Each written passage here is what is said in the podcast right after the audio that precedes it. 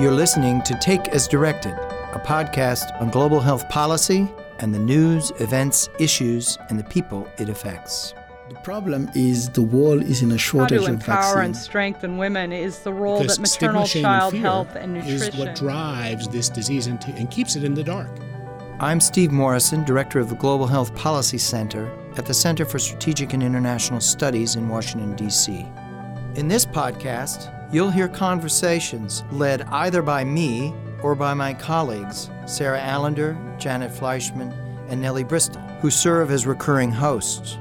We interview leaders fighting against some of the biggest public health challenges of our time. In the last decade, Russia has increased its global engagement in non communicable diseases and tuberculosis, while at the same time pursuing policies at home that are giving rise to HIV, AIDS, and drug resistant tuberculosis epidemics that are a risk for both its own population as well as the population of its neighbors. These developments have unfolded against a backdrop of highly malevolent Russian behavior across many fronts that has resulted in the imposition of extensive sanctions. What to make of this pattern and what should the U.S. strategy of engagement be in the area of global health? Today, we explore these issues in a special joint episode of Take as Directed as well as Russian Roulette, the CSIS Russia and Eurasia Programs podcast. I'm joined by my colleague Jeff Mankoff, Deputy Director and Senior Fellow with our CSIS Russia program, and Judy Twigg, Professor of Political Science at Virginia Commonwealth University and a Senior Associate with the CSIS Russia program.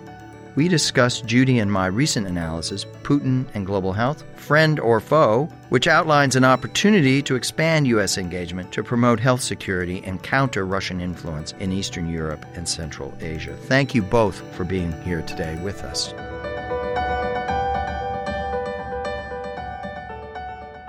So let's get started. Judy, I'm going to ask you first. Give us a really quick synopsis. What's in this paper? What's our argument? Thank you for cooperating and putting this paper out. I think it's a great paper. I thoroughly enjoyed working with you and putting it together, as usual, and we couldn't have done it without you. So go ahead and give us the big picture. Thanks, Steve. Always a pleasure to work together with you and Jeff and everyone here at CSIS. This paper was predicated on an observation that over the last decade or so, Putin and Russia have become fairly aggressive in expanding their health diplomacy, primarily in the areas of non communicable diseases, NCDs, and tuberculosis, TB. And they've launched those initiatives, which have included hosting a bunch of high level meetings, putting their personnel in high level positions at the World Health Organization and other entities, hosting the World Health Organization's European NCD office in Moscow, and putting in a fair amount of money to support the activities of that office. All of these initiatives follow the tremendous progress that Russia has made at home, undeniable progress in combating its own dire issues with non communicable disease and tuberculosis, and emerging really from crises in both of those areas in the 90s and doing some turnarounds over the last decade. So good for them. It's important to acknowledge those successes, and it's important to be appreciative of the resources that they have committed, the personnel that they have assigned to roles in the global arena in these areas. The paradox, the quandary comes in looking at some of Russia's other behaviors in the global health sphere that are considerably less productive. I would go so far as to say deliberately disruptive with pernicious, malignant effect. One of those is in multi drug resistant tuberculosis, where Russia continues to have a serious problem with addressing the socioeconomic determinants of tuberculosis and getting a handle on the drug resistant form of the disease and the potential spread of that drug resistant disease beyond Russia's borders. And then, even more importantly, and connected to that, is Russia's position at home and globally on dealing with its HIV epidemic. Russia is overtly hostile to virtually all forms of harm reduction. And in particular, it does not legalize opioid maintenance therapy, substitution therapy, methadone. And that has contributed to an inability for them to turn around their epidemic at home. And they're putting a lot of pressures on their neighbors in the region, mm-hmm. in, in Central Asia and Eastern Europe, to reverse the progress that those countries have made in harm reduction policies other than Uzbekistan, pretty much everywhere else in the region has moved forward pretty far beyond Russia in enlightened best practice policies with harm reduction, substitution therapy, needle exchange. And there's a danger that the political pressure that Russia is putting on those countries to backslide in mm-hmm. these areas puts this part of the world at risk in moving forward with important goals on addressing the HIV epidemic. So the bigger sets of questions that these patterns that we see from Russia, this behavior that we see from Russia, the questions that this raises have to do with how the United States responds. As Russia pushes into this global health space in some ways that are productive, in some ways that are pretty clearly counterproductive, how can the United States exert its own responsive health diplomacy in making sure that we're providing a set of tools and incentives for our friends and our potential better friends in the region to do the right things, both in terms of the ultimate goal, which is achieving better health outcomes, but also in making sure that we're positioning health in the right way in terms of the geopolitical activity that's taking place in the region. I'm going to turn to Jeff in a moment. I just want to add a couple of other thoughts here that on the external domain, that is Russia's behavior outside of its borders. There's been a trend line in the last 10 or 15 years around elevating health security as a matter of mm-hmm. global cooperation and global public good, something that requires much more careful deliberations and coordinated action. And yet we are seeing a deterioration of the ability to cooperate on these matters. We are seeing it happen at a time when vaccine hesitancy has skyrocketed globally in many different mm-hmm. contexts. Mm-hmm. All of those contexts quite different. Yeah. But Russia figures in the discussion around disinformation, mm-hmm, right. social media campaigns. So that's an important thing to note. The other is their epidemic on HIV is big. Yeah. And we are here at CSIS in a separate line of work are looking at the risk of a resurgent epidemic globally in HIV. And one of the things we're doing is looking at, well, where are the hot spots that we haven't paid sufficient attention to? And one that pops readily to the fore is Russia. Over a 1000000 mm-hmm. spending a lot of money, having good policies, but the actual enactment and enforcement and addressing stigma and exclusion of those in marginalized populations not proceeding. And so it just keeps getting bigger and bigger.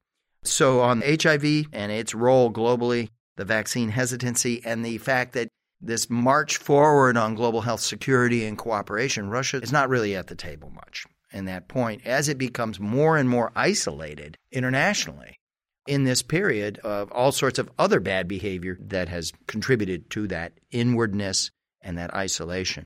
So, Jeff, that's a long winded introduction. I apologize.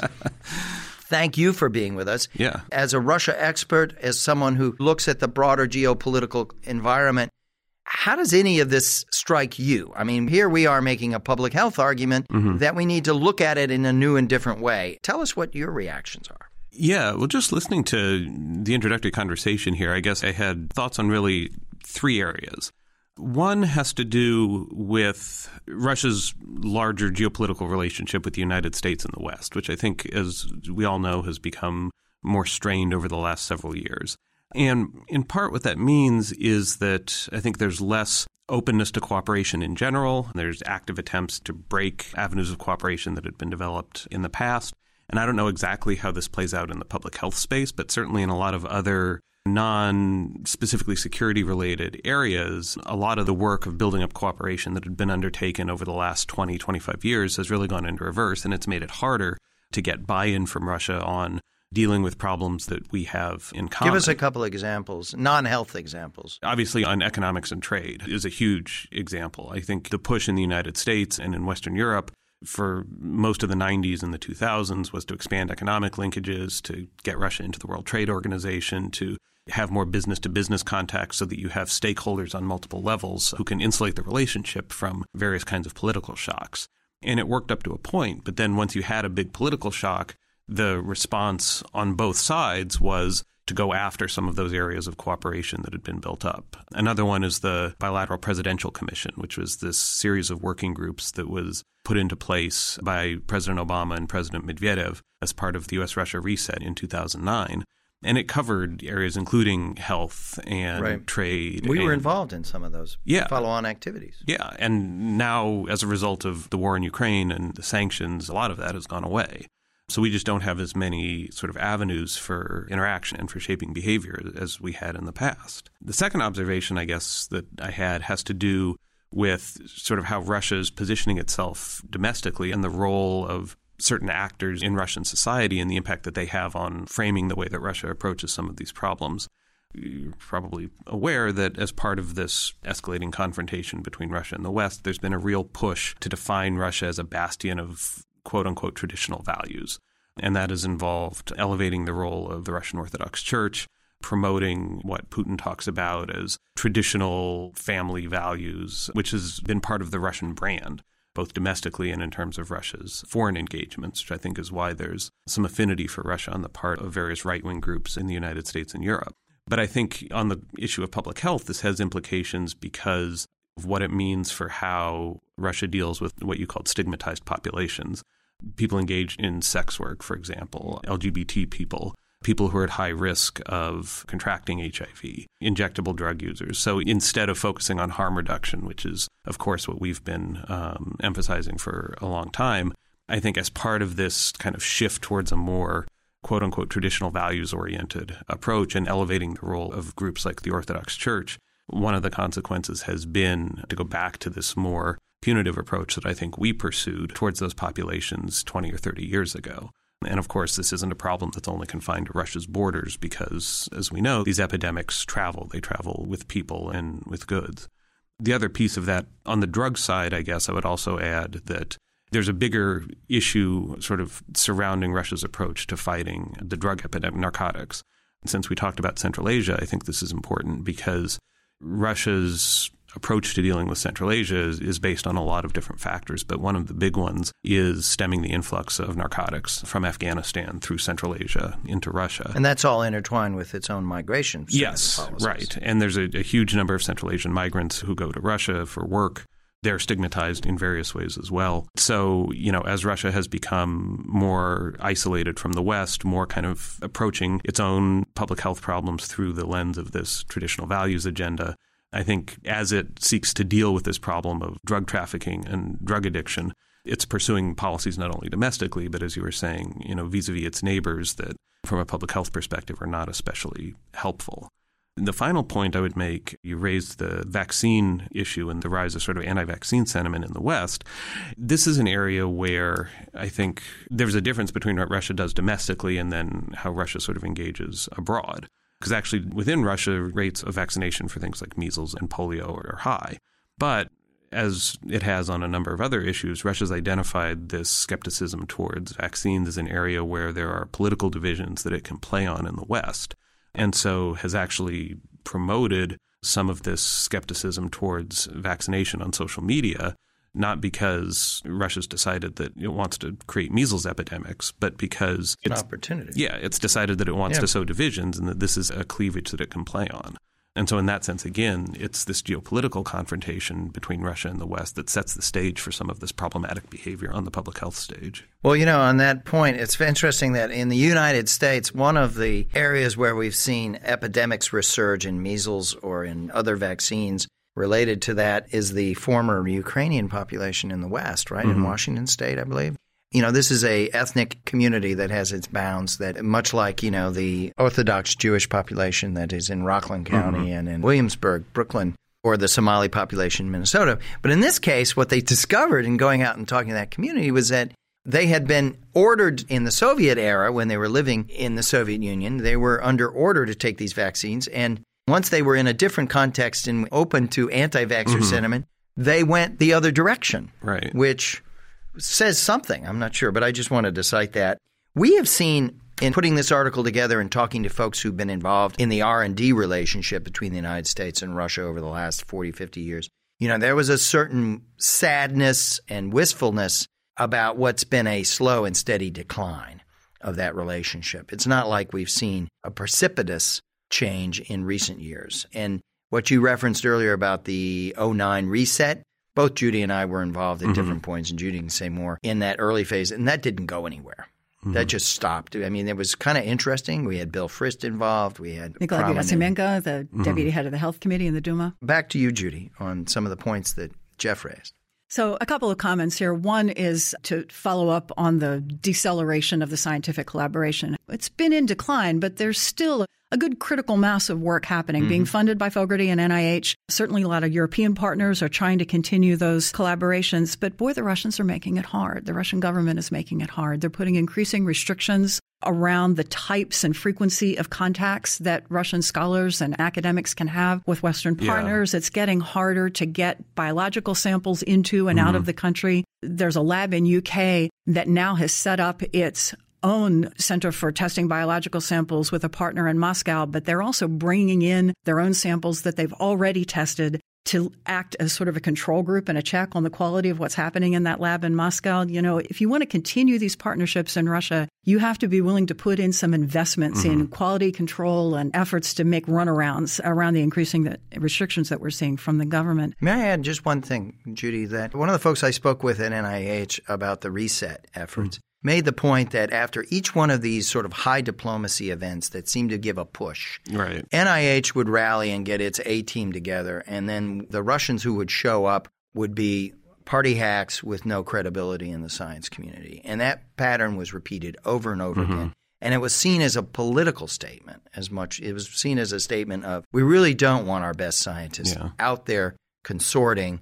We want reliable political hacks. And mm-hmm. so that undermined the enthusiasm or willingness yeah. on the part of our senior leadership mm-hmm. on the science side. Right. Why is this a good use of my time? To waste a lot of time rallying our best and brightest to come to the table. Yeah. I think I don't remember exactly how many working groups there were under the bilateral commission, but some of them definitely worked better than others. And I think there was this real political push from the Obama administration to set these things up. And actually getting buy in from the different stakeholders, both in Washington and in Moscow, the mileage varied a lot. It's interesting to hear that the health working group was struggling because of Russian resistance. And the potential in return in these collaborative investments is getting to be more of a question mark. Mm-hmm. When you look at the brain drain from Russia, and you know, a lot of Russia's best scientific brain power isn't in Russia anymore. It's in Silicon so, Valley. Exactly. Yeah. It's a hard sell. And looking particularly within the narrow scope of public health, the bench in Russia isn't deep at mm-hmm. all. And, you know, most of their best people are working in London. They're working in the United States.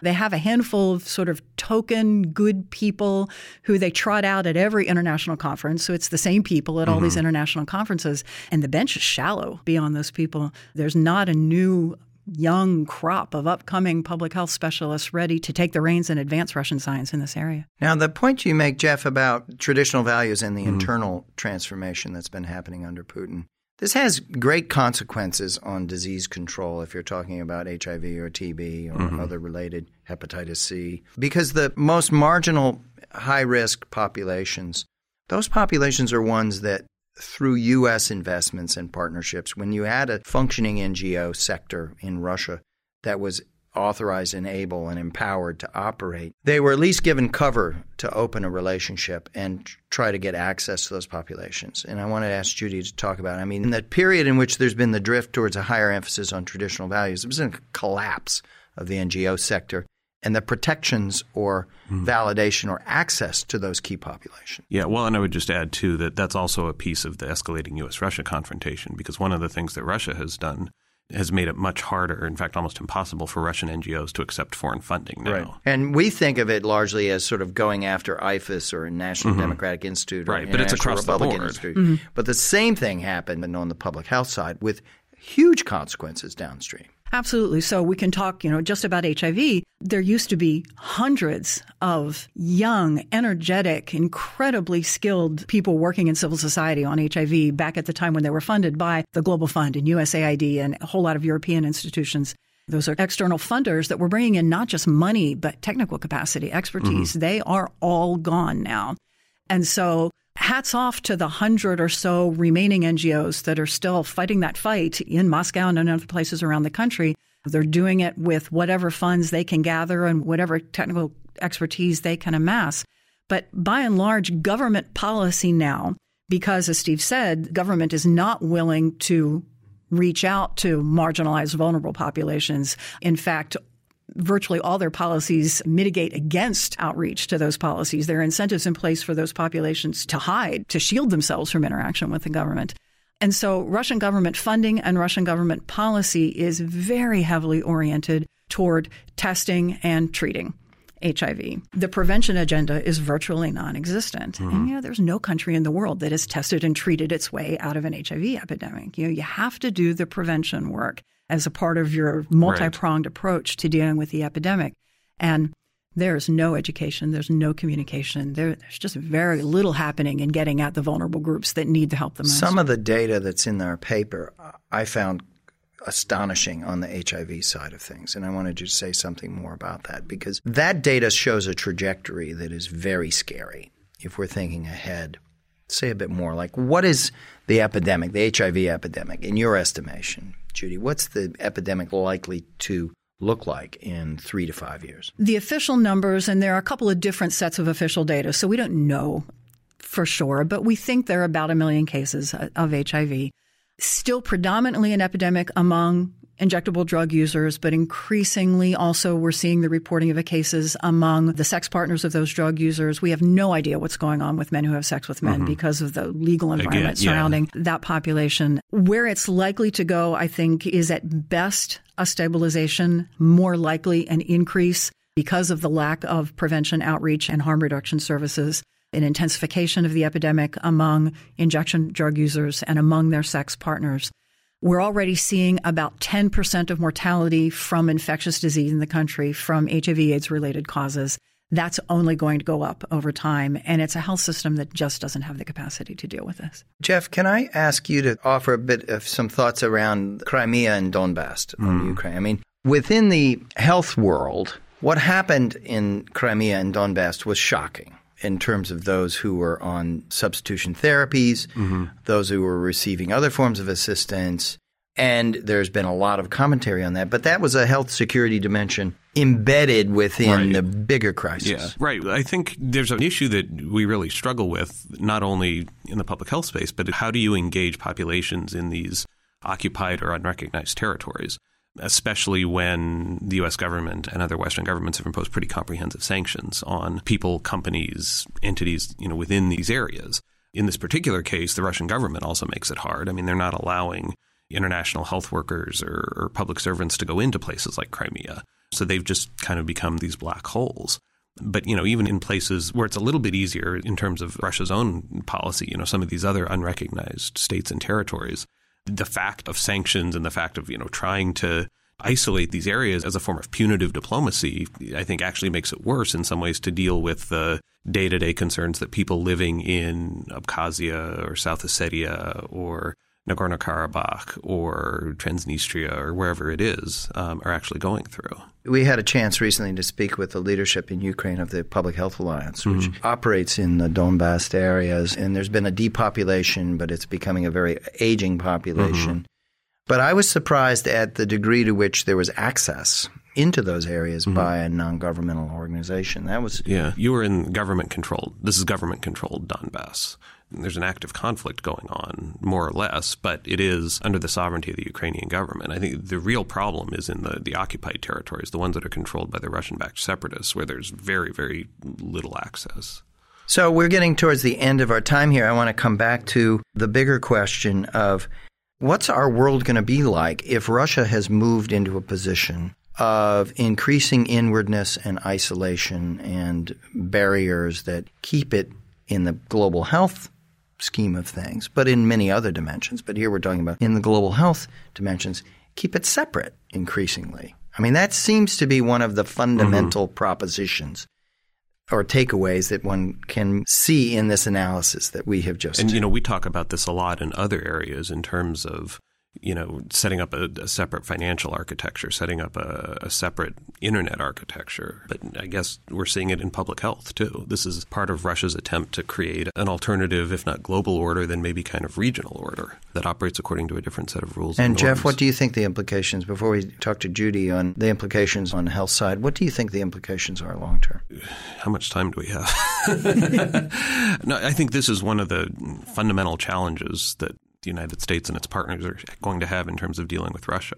Russia doesn't see itself as converging with the West anymore. It doesn't see itself as participating in a Western led global order. And if it's instead going to be trying to construct a, a regional order based on the way things are done within Russia itself, that's going to be very problematic. I don't know that we have the interfaces for dealing with that. And I also think it means that countries and regions surrounding Russia are going to continue to be, and maybe in some ways become even more contested in terms of whether they associate with that Russian led order or they don't.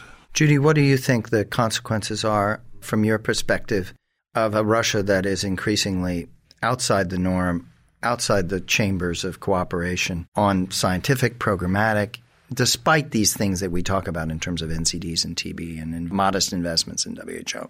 The bigger picture is greater inwardness and isolation. Ironically, it's almost a best case scenario if these retrogressive attitudes and policies in Russia remain relatively isolated, you know, remain within a Russian silo. Mm-hmm. I, I think the broader danger is that this whole package of intolerance, of viewing something like harm reduction as Western permissiveness, if that all goes hand in hand with Russia's export of populism, of its export of the disinformation that's intended to lead to a disenchantment with Western institutions, with you know a more enlightened scientific way of looking at a whole host of issues. If that starts taking hold in a longer term basis outside Russia's borders, then that has some pretty serious consequences for the way Russia is able to lean on its friends, its allies, its target countries in Central Asia. You know, it's already leaning on Kazakhstan in a big way on harm reduction.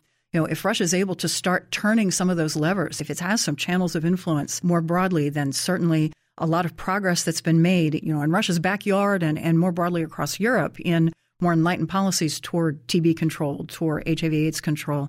There's a lot of progress that can be reversed if. Well, that gets me to just the very last item, which is, you know, we conclude in our paper with a proposal that the U.S. should be more engaged in the region, that it should make a priority for a variety of reasons to step up its health engagement in Eastern Europe and Central Asia while not closing off access points mm-hmm. to Russia itself, not deciding to wall ourselves off voluntarily, continue testing what is possible. Jeff, does that make sense to you? And is that mm-hmm. consistent mm-hmm. with calls in other spheres? Yeah, no, I think it does. And I think it also rests on the idea that we don't consider these areas to be part of a Russian sphere of influence. I think that's what Moscow is ultimately trying to do is to draw lines in the sand and say these countries in the former Soviet Union and maybe even outside are where our model is going to predominate. And because we have greater interests here than you do, we get to decide what's best for these countries. And I don't think that that's a premise that we should accept and that we should continue to be engaged and some spheres be more engaged in these countries on the basis that it's not Russia's place to tell them, you know, what the appropriate approach is or, or, what policies they should adopt. Judy, do you think, just the last thought, do you think the time's ripe for such a strategy of engagement, for making this a priority? And what's it going to take in the long term? I mean, looking beyond the Trump administration, what's it going to take to make such a strategy viable and meaningful? I mean, the time is ripe right now if the United States withdraws from the global health space in this area, if we withdraw from the health security space in this area, then Russia is going to be more than happy to fill that vacuum. It's a relatively low investment, potentially very high payoff across a lot of different areas, you know, not just in health diplomacy, but in the broader political sphere as well. It's an easy road for Russia to take. And what it takes, uh, I think, is a relatively low level, certainly financially, of investment on the part of the United States, mm-hmm. but just partnering with entities in this part of the world who will be very happy to see us step up our level of engagement. Who specifically do you have in mind? Governments in Central Asia, non governmental partners in Central Asia, Eastern Europe, places that might not seem like logical political partners, but even someplace like Belarus is mm-hmm. way out ahead of Russia on substitution therapy, harm reduction. You know, there are places that want the science. They want the better health outcomes. And there's a willingness to reach out for assistance and partnership, I think, with anyone who's reaching out a hand. Thank you. Thanks for joining us for today's episode of our Take as Directed and Russian Roulette podcast, featuring Jeff Mankoff, Deputy Director and Senior Fellow with the CSIS Russia and Eurasia Program, and Judy Twigg, Professor of Political Science at Virginia Commonwealth University. We invite you to subscribe so that you never miss our latest episodes. For more information on our upcoming events and recent publications, visit the CSIS.org Global Health Policy Center program page. And you can subscribe to Russian Roulette on iTunes or on Google Play or SoundCloud. And you can send us questions or comments to rep at csis.org. Thanks for joining us. Until next time.